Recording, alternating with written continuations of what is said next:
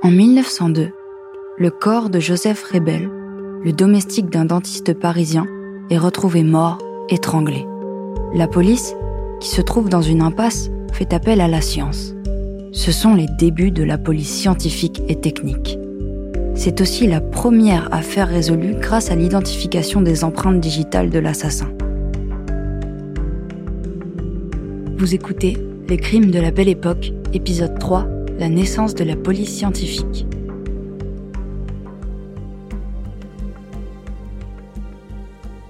Octobre 1902, rue Saint-Honoré, dans l'appartement d'un dentiste, on découvre le corps étranglé du domestique de ce dentiste.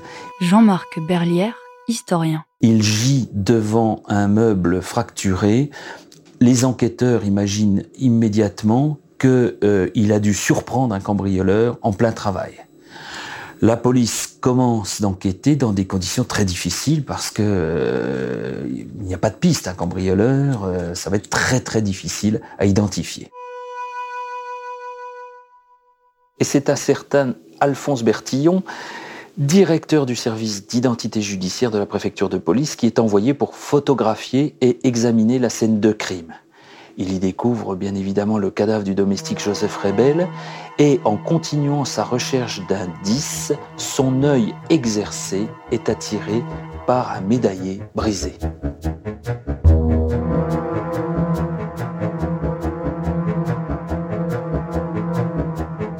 Bertillon va supposer que l'auteur, pour parvenir aux médailles qui sont derrière, Commissaire Marlet, directeur du service d'identité judiciaire. et pour ne pas se blesser, va donc dégager les morceaux de verre pour les faire tomber, et donc utiliser sa main comme une véritable pince pour appréhender les morceaux de verre.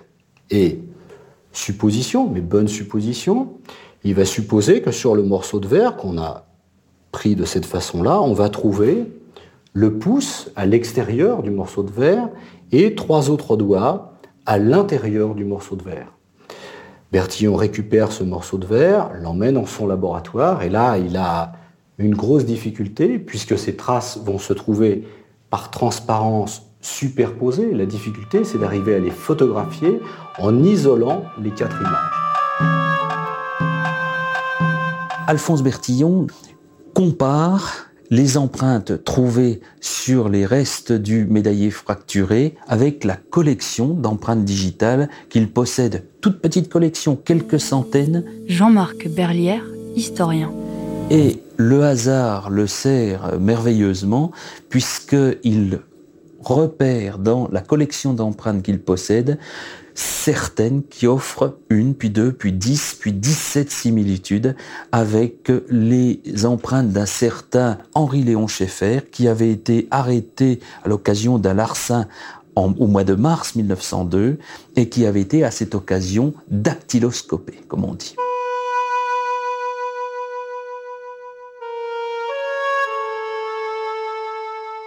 D'un point de vue de l'enquête policière, euh, Charles Diaz, contrôleur général de police. l'affaire Schaeffer est relativement simple. Euh, Il s'agit d'un domestique, en l'occurrence, qui euh, a une relation homosexuelle avec euh, un, voyou, on va dire, euh, qui l'amène dans l'appartement de son patron, et le voyou a dû lui dire qu'il ferait bien main basse sur un certain nombre d'objets qui se trouvaient dans l'appartement. Le domestique réagit, lui dit euh, il- qu'il n'en est pas question, l'autre l'étrangle et s'empare des biens et disparaît avec. Très rapidement, on sait que ce domestique avait des relations avec un certain Georges. Et on fait des recherches dans le milieu de la police des mœurs, qui ne permettent pas d'ailleurs d'identifier rapidement ce Georges. Mais on peut bien imaginer qu'après un certain temps, on aurait mis un nom. Alors, l'utilisation des empreintes digitales et les résultats de Bertillon vont notoirement accélérer l'enquête. Mais on est quand même face à une enquête qui, sans l'intervention euh, de Bertillon et l'utilisation de l'empreinte digitale comme moyen d'identification de quelqu'un, à mon avis, aurait été élucidée.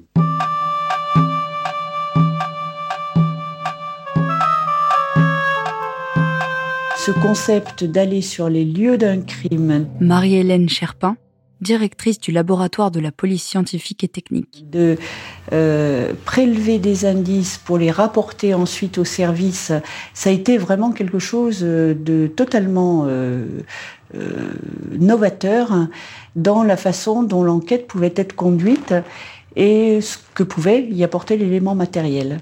Et je dis que de la même façon, en 1987-88, la première affaire criminelle, euh, c'était en Angleterre, qui a été résolue grâce aux empreintes génétiques, et vraiment grâce à ça, parce que les enquêteurs n'avaient aucun, aucun autre élément. Ça a été d'une certaine façon une, sinon une révolution, du moins une évolution très très très importante pour les enquêteurs dans la façon d'appréhender leur enquête. Effectivement, c'est une grande première. Jean-Marc Berlière, historien. C'est la première fois au monde que l'on arrête un criminel sur ses seules empreintes digitales et cette première est le résultat de progrès accomplis depuis une vingtaine d'années par ce que l'on va appeler la police technique et scientifique.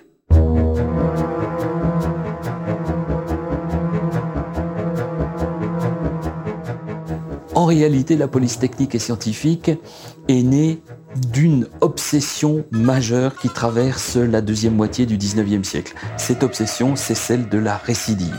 La deuxième moitié du euh, 19e siècle découvre avec terreur ce que l'on a appelé la loi de Ketley, c'est-à-dire que ce sont toujours les mêmes criminels qui commettent les mêmes crimes. Comment identifier un même individu sous plusieurs identités différentes, euh, souvent fausses par ailleurs. On avait imaginé donc euh, plusieurs euh, systèmes un peu puérils qui comptaient essentiellement sur la naïveté des prévenus que l'on faisait défiler, par exemple, à leur arrivée au dépôt ou en prison, à la sortie du panier à salade, devant les surveillants, dans l'espoir que ceux-ci reconnaissent l'un d'entre eux. Et on avait mis au point une tactique, on disait « Ah, te voilà, tu es de retour parmi nous » et autres, en espérant que le criminel se découvrirait. ça marchait quand ça marchait. Hein comme toute reconnaissance d'un récidiviste donnait lieu à l'attribution d'une prime de 5 francs. 5 francs, c'est le salaire quotidien d'un ouvrier qualifié. Les prévenus, ou certains prévenus, et certains surveillants de prison ou certains policiers avaient mis en place un petit trafic juteux, c'est-à-dire que l'un reconnaissait l'autre qui acceptait d'être reconnu, et les deux hommes se partageaient euh, la prime de 5 francs.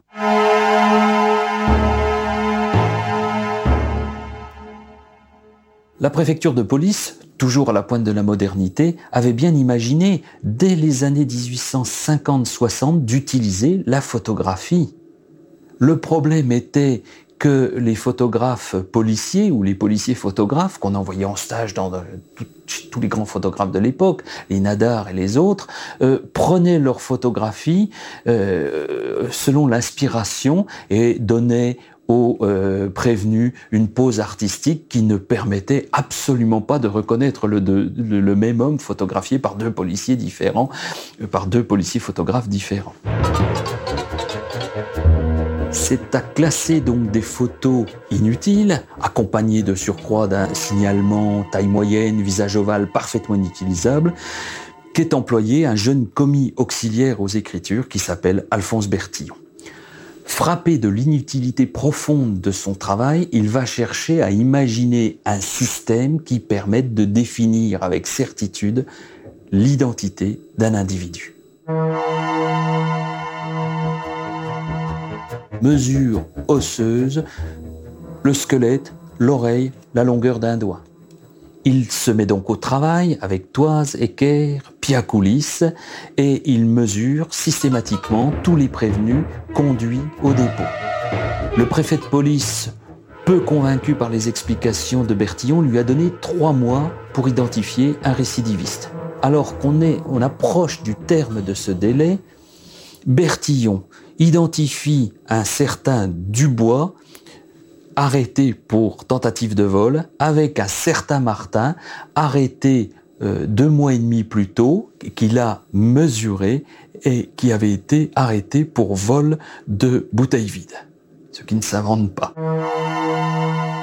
C'est la première identification au monde d'un récidiviste et cette identification, on la doit à l'anthropométrie la découverte de Bertillon.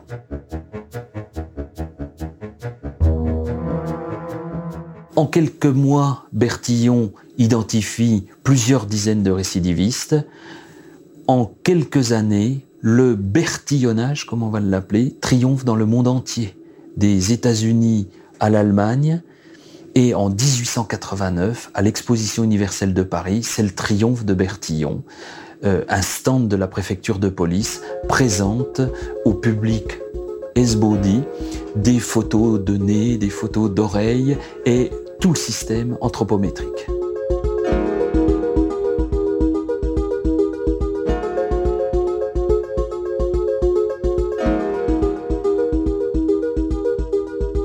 Paradoxalement, alors que l'anthropométrie vient de permettre d'identifier Ravachol, l'anarchiste qui fait exploser des bombes dans Paris, des voix s'élèvent pour faire remarquer les limites d'un système qui d'abord ne s'applique pas aux enfants, puisque la fixité du squelette n'intervient guère que vers la vingtième année, et puis par ailleurs qui ne permet pas de conclure à l'identité absolue et parfaite de l'individu, dans la mesure où deux individus peuvent parfaitement présenter les mêmes mesures osseuses. Et puis il y a une troisième faiblesse de l'anthropométrie, comme le feront remarquer des policiers avec humour, c'est qu'il est quand même très rare qu'un criminel, qu'un voleur, qu'un assassin laisse sur place, sur les lieux du crime, ces mesures anthropométriques. Bien conscient lui-même des faiblesses de son système, euh, Bertillon va sans cesse travailler à améliorer la fiche signalétique que l'on appelle la fiche parisienne. Il y ajoute successivement euh, la couleur de l'iris, il y ajoute les signes particuliers, grains de beauté, cicatrices, tatouage. Et puis surtout, la grande découverte, c'est l'usage de la photographie et l'invention de la photographie signalétique. La photo de face et de profil, toujours prise dans le même rapport avec la même focale et qui permet, notamment la photo de profil, de euh, à un policier sur simple description de reconnaître quelqu'un dans une foule, avec cette assise signalétique extraordinaire qu'est l'oreille deux individus n'ont jamais la même oreille.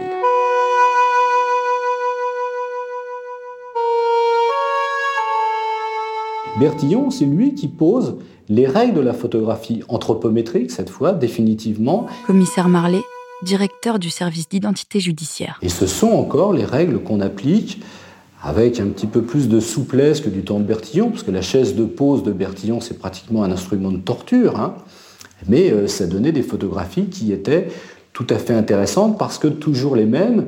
Et euh, maintenant, alors qu'on réfléchit beaucoup sur des outils de reconnaissance automatique d'images, pour notamment permettre l'identification de gens qu'on peut prendre sur des bandes de vidéosurveillance, eh bien on se rend compte que souvent les images de vidéosurveillance sont pas de très bonne qualité, et puis les gens sont pas fatalement de face, mais même s'ils étaient de face, on aurait du mal à les faire coïncider avec les photographies anthropométriques qui ne sont plus maintenant toutes prises suivant le standard de Bertillon. Notons que ces recherches sur l'identité dépassent largement les simples questions de police et d'identification des criminels. Il y a là, en réalité, un questionnement philosophique sous-jacent sur l'unicité, sur l'identité de l'individu. L'intérêt, c'était euh, pour Bertillon, d'abord, pour les autres ensuite, hein, de trouver ce qui, dans la nature, ne se reproduit pas à l'identique. Ce caractère unique de l'individu, on pense l'avoir trouvé à l'époque avec les empreintes digitales.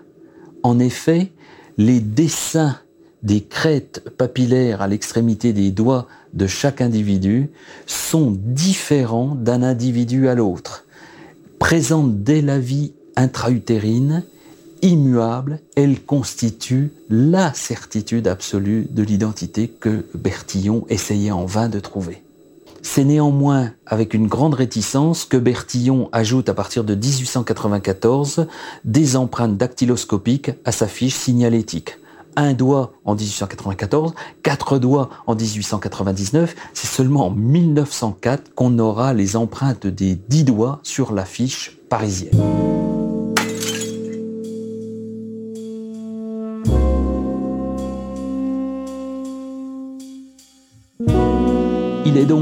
Paradoxal et quelque peu injuste que Bertillon, qui a toujours été très réticent à l'égard de la dactyloscopie, qui est le système concurrent du sien, soit le premier à réaliser euh, cette identification d'un assassin sur ses seules empreintes digitales.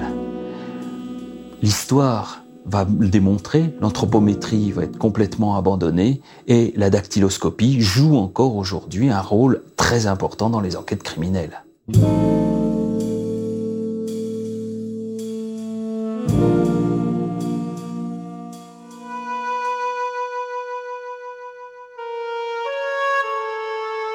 L'enquête telle qu'elle s'est déroulée euh, en 1902 se serait déroulée de la même manière aujourd'hui. Charles Diaz, contrôleur général de police. On aurait fait en sorte de savoir avec qui euh, le domestique rebelle euh, était venu, donc on aurait fait une enquête de voisinage, on aurait recherché à l'intérieur de l'appartement des éléments, les empreintes digitales, éventuellement des traces d'ADN, mais on aurait agi de la même manière. Bien évidemment, ce qui, si on avait maintenant à traiter euh, une affaire euh, similaire. Commissaire Marlet, directeur du service d'identité judiciaire. Les traces digitales euh, visibles, on ne les raterait pas. et on irait probablement beaucoup plus vite que Bertillon pour les photographier. Ce qui est beaucoup plus intéressant, c'est que on ne se contenterait pas de ces traces digitales qu'on voit, qui sont apparentes. La plupart des traces digitales sont en réalité latentes, c'est-à-dire qu'on ne les voit pas à l'œil nu et que pour les mettre en révélation, eh bien, il faut un certain nombre de procédés physico-chimiques. Donc vous nous verriez débarquer euh, vêtus de blanc avec des surbottes, euh, euh, petit quelque chose pour, empêcher que nos cheveux tombent, pour éviter que nous bavions sur la scène de crime, etc., etc. Donc on arriverait déjà, notre premier souci, c'est de ne pas polluer la scène de crime, et puis après, donc on utiliserait toutes les méthodes qui sont à notre disposition, des lasers, des illuminateurs, pour justement mettre en révélation ces traces digitales qu'on ne voit pas. Sur euh, une scène de crime, évidemment, les traces digitales sont fondamentales. Fondamentales parce qu'on peut les identifier. Et si on peut les identifier, c'est parce qu'on a un énorme fichier de référence derrière, le fichier automatisé des empreintes digitales qui comprend 1 700 000 personnes. Mais évidemment, la scène de crime, ce n'est pas que euh, les traces digitales. Puisque euh, dans cette affaire, euh, l'empreinte digitale a été trouvée sur une vitrine brisée. Marie-Hélène Cherpin, directrice du laboratoire de la police scientifique et technique. Celui qui a brisé la vitrine a très bien pu se blesser, donc on rechercherait des, taches de sang, euh, des fibres, notamment euh, dans le but de retrouver euh, des, des, indices biologiques et donc d'établir une empreinte génétique. Bertillon est aux origines de la police technique et scientifique. Les policiers de l'époque vont prendre l'habitude de confier au laboratoire de police qui utilise des méthodes scientifiques l'analyse, des traces, des bouts, des cendres, exactement comme à la même époque Conan Doyle euh, fait procéder son héros, Sherlock Holmes. Sherlock Holmes, que cela m'évoque, c'est que à partir euh, d'éléments qui a priori euh, semblent insignifiants, et en y appliquant une méthode d'analyse et de déduction, on arrive à comprendre euh, ce que j'appelle moi la matérialité des faits, la façon dont, dont l'événement a pu se produire. Cette police technique et scientifique est donc aux origines d'une illusion qui va bien d'ailleurs dans le, le, siècle et le scientisme, c'est que la science au service de la police servira à élucider tous les crimes, même les plus mystérieux. On est euh, en pleine euphorie Charles Diaz, contrôleur général de police. D'autant que ça n'est pas seulement dans le domaine de l'empreinte digitale qu'on fait des progrès euh, sensationnels à l'époque. Dans le domaine de la photographie, de l'utilisation de la photographie, dans le domaine de, l'analyse des poisons, dans le domaine de la graphologie. Et donc on, s'attend à ce que finalement, euh, dans un futur très proche, quasiment tous les criminels euh, puissent être identifiés grâce à ces nouveaux moyens. C'est l'illusion de la police euh, propre, de la police euh, scientifique euh, répondant à toutes les attentes des enquêteurs. Et c'est aussi, le début d'une période où on va connaître beaucoup d'affaires totalement anormales, ratées, justement à cause d'un certain nombre d'expertises, de conclusions scientifiques erronées. Beaucoup d'experts vont s'intituler experts dans des domaines où ils n'y connaissent absolument rien des gens qui ont à peine vu une carabine dans leur vie vont devenir de grands balisticiens. Chaque phénomène a un revers de médaille. Commissaire Marlet, directeur du service d'identité judiciaire. Bertillon, qui va être un personnage aussi euh, célèbre que Pasteur, euh, va voir sa célébrité euh, utilisée. Et donc on va utiliser Bertillon comme expert en termes d'écriture, ce qui n'est pas vraiment sa spécialité dans une affaire célèbre, malheureuse, qui est l'affaire Dreyfus. Et euh, le capitaine Dreyfus sera notamment euh, condamné euh, sur la foi de l'expertise de Bertillon, qui est sujette à caution. Le risque en termes de, police technique et scientifique, c'est de trop croire à la police technique et scientifique et d'oublier un certain nombre de choses qui restent les fondamentaux. Euh, sur une affaire euh, criminelle, et je vous l'ai dit, la, police technique et scientifique va arriver à montrer très facilement que dans un endroit précis, une personne particulière s'est vraiment tenue. Par contre, la police technique et scientifique sera incapable de dire à quel moment des faits la personne était bien sur la scène de crime.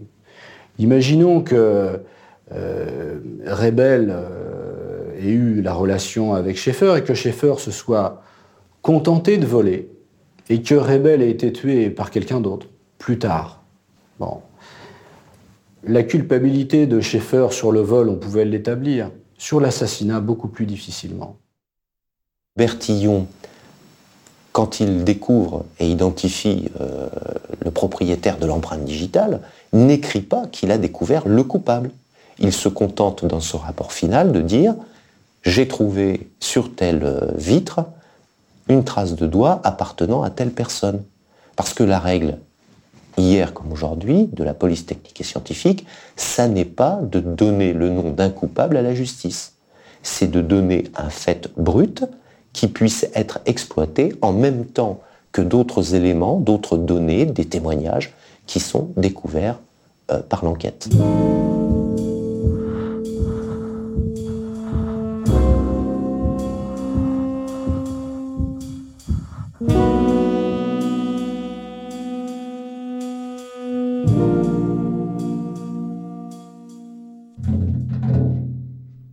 C'est le 24 octobre 1902 Jean-Marc Berlière, historien. que Bertillon rend ses conclusions au magistrat instructeur.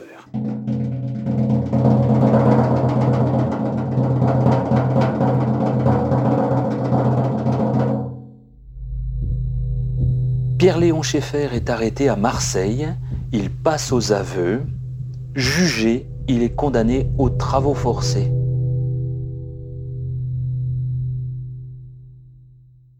Et c'est à Saint-Laurent-du-Moroni, au Bagne, trois ans plus tard, à l'âge de 29 ans, le 6 avril 1905, qu'il meurt dans ce qu'on appelle à l'époque la guillotine sèche. Vous venez d'écouter Les crimes de la belle époque. Si vous avez aimé ce podcast, vous pouvez vous abonner sur votre plateforme de podcast préférée et suivre Initial Studio sur les réseaux sociaux. Les crimes de la belle époque est un podcast coproduit par Initial Studio et Zo Productions, adapté de la série documentaire audiovisuelle éponyme produite par Zo Productions et toute l'histoire. Cet épisode a été écrit par Jean-Marc Berlière et réalisé par Catherine Thompson. Production exécutive du podcast Initial Studio. Production éditoriale Sarah Koskiewicz, Astrid Verdun et Mandy Lebourg. Montage Johanna Lalonde avec la voix de Johanna Lalonde.